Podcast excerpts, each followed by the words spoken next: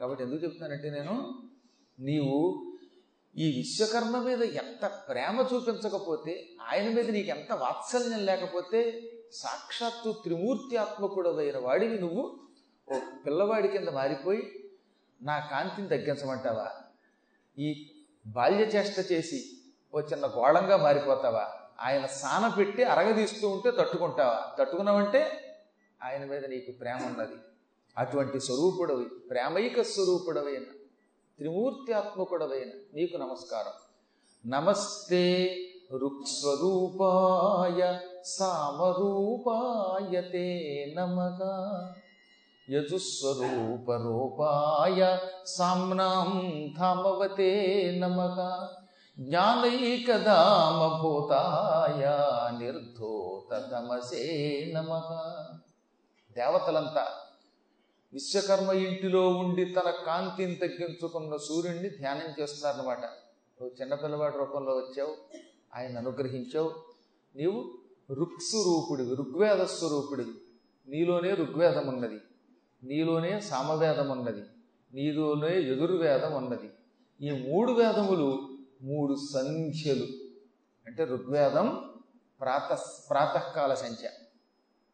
యజుర్వేదం మాధ్యాహ్నిక సంధ్య సామవేదం సాయంకాల సంధ్య అందుకే సాయంకాలం పూట సామవేద స్వరూపమైన పురాణములను గానము చేసి ప్రజలు వినడానికి మూల కారణం ఏంటంటే సాయంకాలం ఆయన సామవేద స్వరూపుడే ఉంటాడు. సామము అంటే సంకేతం. సంకేతం ఎప్పుడు ఆహ్లాదంగా ఉంటుంది. అందుకే ఎప్పటికి కూడా కొంతమంది పౌరాణికులు పద్యం చదువుతుంటే మీకు ఎంత ఆహ్లాదంగా ఉంటుంది దానికి గల కారణం సూర్య భగవానుడికి ప్రీతిపాత్రమైన సంగీతము ఈ పద్య రూపంలో చదవమని నారదుడు నిర్దేశించడమే. తెలియ కొంతమంది పద్యాన్ని వచనం కింద చేస్తారు కానీ సరే ఇలా ములాదిగాగలు కానీ చదివితే అది అది కూడా దోషమట. పద్యాలు మొదలైనవి చదవడానికి ఒక నియమం ఉన్నది. పద్యానికి ఒక స్వరం ఉంటుంది. ఆ స్వరంతో చదవాలి. శ్లోకానికి ఆ స్వరం ఉంది దాంతో చదవాలి. అలాగే పారాయణ చేసేటప్పుడు కూడా ఆ ఊ అని దీర్ఘం తీసి చదవకూడదు అనమాట ఉదాహరణకి శ్లోకం చదువుతాడు అనుకోండి.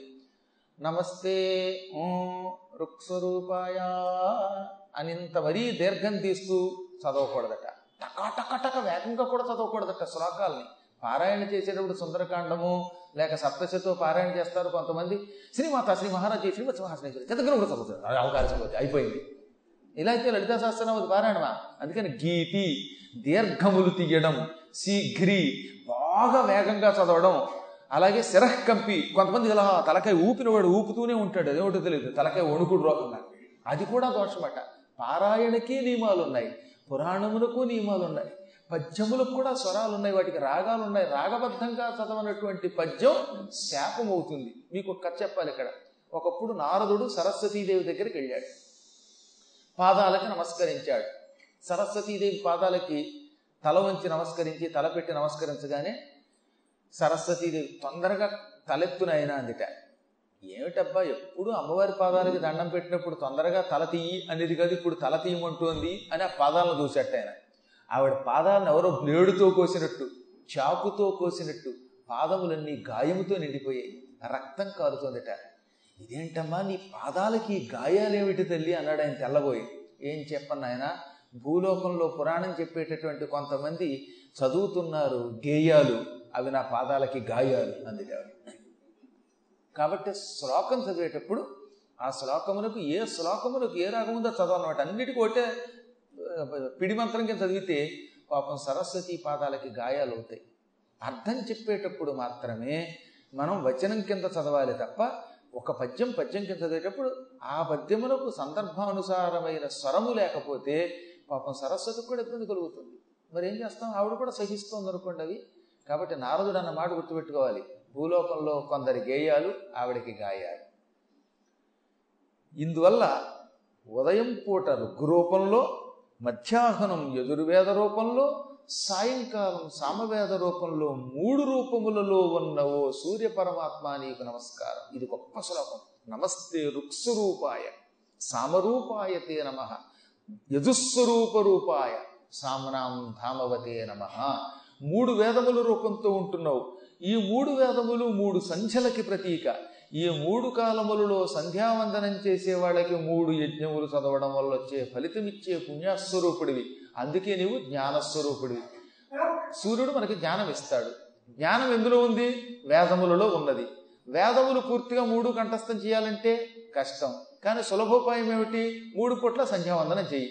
కనీసం పూర్తిగా సంధ్యావందనం చేయలేకపోయినా అర్ఘ్యప్రదానం చెయ్యి. మూడు పూటలు అర్ఘ్యం ఇస్తే ఉదయం మనకి ఋగ్వేదం మధ్యాహ్నం ఎదుర్వేదం సాయంత్రం సామవేదం. ఈ మూడు వేదములు చదివిన పుణ్యం ఇస్తాడు ఆ మూడు వేదముల స్వరూపుడు. అప్పుడు మనకేమవుతుంది? మూడు వేదములు చదివిన పుణ్యం వల్ల జ్ఞానం లభిస్తుంది. జ్ఞానం వల్ల ఏమవుతుంది? వైరాగ్యం లభిస్తుంది. వైరాగ్యం వల్ల కైవల్యం లభిస్తుంది. అలాగా మాలో ఉన్న అజ్ఞానమును తొలగించి కైవల్యం ఇచ్చే నీకు నమస్కారం అన్నారు దేవతలు. కాబట్టి ఈ సారం తెలిసింది కాబట్టి మనం ఏం చేయాలో తెలుసుకోవాలి. అటువంటి నీకు మృక్కుతున్నాం. బ్రహ్మాండ భరిత బహుళ తిమిర నివారణ ప్రౌఢ తేజ. నీవు ఎటువంటి వాడివి? ఈ బ్రహ్మాండమంతా కటిక చీకటితో నిండి ఉన్నప్పుడు నీవు ఆకాశంలో ఉదయించి నీ అపూర్వ కాంతితో ఈ చీకట్లన్నీ పోకారుస్తావు తొలగిస్తావు. కటిక చీకటిని తొలగించి వెలుతురిస్తావు. అలాగే హృదయంలో ఉన్న అజ్ఞానం అనే చీకటిని తొలగించి దివ్యమైన ఉషస్సుని వెలుతురు నింపుతావు. అటువంటి నీకు నమస్కారం. ప్రభు నీ కాంతి ముందు ఏ కాంతి అయినా బలాదూరే. నువ్వు ఉదయించావంటే చంద్రుడు కనబడ్డు. నీ ఉదయించావంటే ఈ నక్షత్రములు వెలవెలబోతాయి. నీ ఉదయిస్తే మా హృదయ పద్మములు మాత్రం వికసిస్తాయి. ఇక్కడ గొప్ప విషయం ఏంటంటే అంత చంద్రుడు నక్షత్రాలు నువ్వు ఉదయిస్తే కనబడవు. నీ కాంతిలో కొట్టుకుపోతాయి. కానీ నీవు ఉదయిస్తే వికసించేవి కొన్ని ఉన్నాయి అవి భూలోకంలో తామర పువ్వులు చెరువుల్లో ఉన్న తామర పువ్వులు. తామర పువ్వులు వికసించడం గొప్పే ఉంది నిన్ను చూడగానే మా హృదయ పద్మములు వికసిస్తాయి. నువ్వు మాలో ఉన్నటువంటి జ్ఞానం అనేటటువంటి పద్మాన్ని ఆరు పద్మములను షట్చక్రాలనే పేరుతో ఉన్న వాటిని వికసింపచేసి ఆరోగ్యం ఇచ్చే పరమాత్మవి సూర్య భగవానుడి యొక్క అనుగ్రహం ఉంటే వరసగా మనలో మూలాధారము స్వాధిష్టానము మణిపూరకము అనాహతము విశుద్ధి ఆజ్ఞ అని పిలువబడి ఈ ఆరు చక్రములు వికసిస్తాయి. ఈ చక్రములకు పద్మము అని కూడా పేరు. అందువల్ల ఈ షట్పద్మములను వికసింపచేసే భగవానుడు నువ్వు. చక్రములకు పద్మం అనే పేరు ఉందా లేదా? అంటే మీరు లలితా సహస్రనామం చదివారు కదా. లలితా సహస్రనామంలో మూడు వందల నామములకే నేను అర్థాలు రాశాను. వాటి ఉపదేశం కూడా అందరికీ ఇచ్చాను ఒకప్పుడు. ఏ నామము యొక్క అంతరార్థం ఏమిటి కథార్థం ఏమిటి పురాణార్థం ఏమిటి ఆ నామం చదివితే దానివల్ల ఏ ఫలితం వస్తుంది ఒక్కొక్క నామాన్ని ఎలా మనం ప్రయోగించుకోవచ్చో రాశాను. ఆ తర్వాత ఎందుకో కానీ మూడు వందల నామాల తర్వాత నాకు అవకాశం కుదరట్లేదు ఈ మూడు వందల ఐదు రోజులు పురాణాలు చెప్పుకుంటూ ఉంటే ఏమైపోతుందంటే ఈ చదవడంలో అయిపోతుంది కానీ రాయడానికి కుదరడల్లా ఆ ఏడు వందల నామాలు రాయండు అని శిష్యులు నన్ను దాదాపు ఒక ఏడాది నుంచి చాలాసార్లు అడుగుతున్నారు. ఐశ్వర్యోగం అనే పేరుతోటి మూడు వందల నామాలు ఇచ్చాను. మిగతా నామాలు కూడా ఇస్తే లోకానికి ఎంతో ఉపయోగపడుతుంది. అందులో ఉన్న భాష్యం ఎంతో పూర్వం ఉన్న ఏ భాష్యంతో సంబంధం లేకుండా స్వతంత్ర ప్రతిపత్తితో రాశాం అర్థము అటువంటిదే. ఆ నామం చదవడం వల్ల ఏ ప్రయోజనం వస్తుందో ఎలా ప్రయోగించాలో ఎన్ని రోజులు చదవాలో ఏ నైవేద్యం పెట్టాలో కూడా చెప్పాం.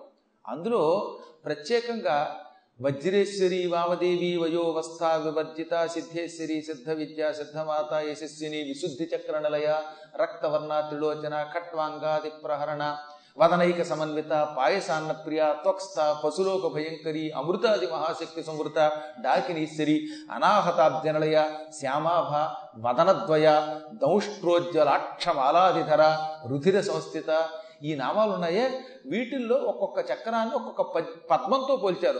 అనాహత అబ్జము అన్నారు. అనాహతమనే చక్రం కింద వాడారు ఇతరులు. కానీ లలితా సహస్రనామంలో అనాహత పద్మం అన్నారు. సహస్రారాంబుజారూఢ సహస్రార పద్మము అన్నారు.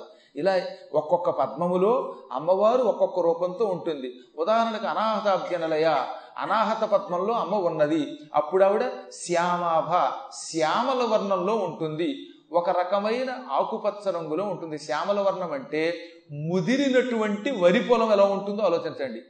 పసుపచ్చ రంగులోకి రాకుండా మరీ లేత రంగులోకి రాకుండా కొంచెం ముదిరినప్పుడు పైరు ఎలా ఉంటుందో వరి ఆ రంగుని శ్యామ అంటారు.